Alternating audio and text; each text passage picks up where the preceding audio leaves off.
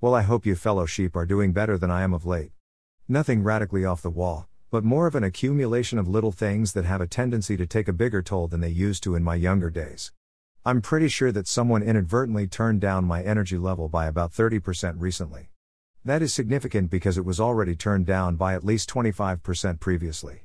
If it goes much lower, someone may have to prop me up in my chair.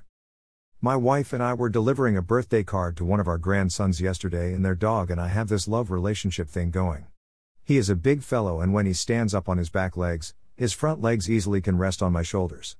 I was pressing towards him, to offset his weight, and then he suddenly dropped down, and I subsequently lost my balance. That happens when you get older, your sense of balance is not what it used to be. My daughter in law quickly said, Are you okay? I had fallen forward. Nothing hurt but my pride. Anyway, all things considered, it was nice to be licked by him again. I love dogs. Historically, January and February are not my fondest months of the year. There is that back to norm with the Christmas decorations all taken down, and I find it looks a little on the bare side for a while. And of course, now that the cold weather has set in, that doesn't help either. I used to enjoy being out in the cold, but not so much anymore. I'm seriously thinking that I could totally do without winter at all. I could easily live with just looking at pictures that Gary Foltz sometimes provides. I'm not really complaining, this is more of a low toned, muffled murmuring. I'm finding that the word humbug seems to be appearing in the back of my mind more as of late.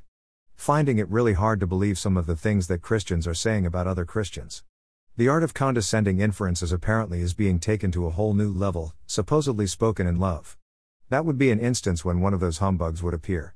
That's actually an improvement over a word that used to appear in my mind and no, you don't want to know what it was, but in support of full disclosure, it's close to bullshit.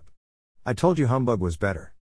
I've been writing on some controversial subjects as of late and managed to ruffle a few feathers. Thinking I will back off on that for a while. What with COVID 19 and all, we've all got more than enough negativity in our lives right now. I personally don't know what I would do without God's grace and His patience with me. Think I will try to focus on the uplifting aspects of our gracious Lord, a tad more in the future. Anyway, just touching base, trusting you all are hanging in there. Be kind and forgiving to one another, lift one another up in prayer, and be mindful of our own imperfections. Love in Christ. Bruce. Worthy is the Lamb. Blessings.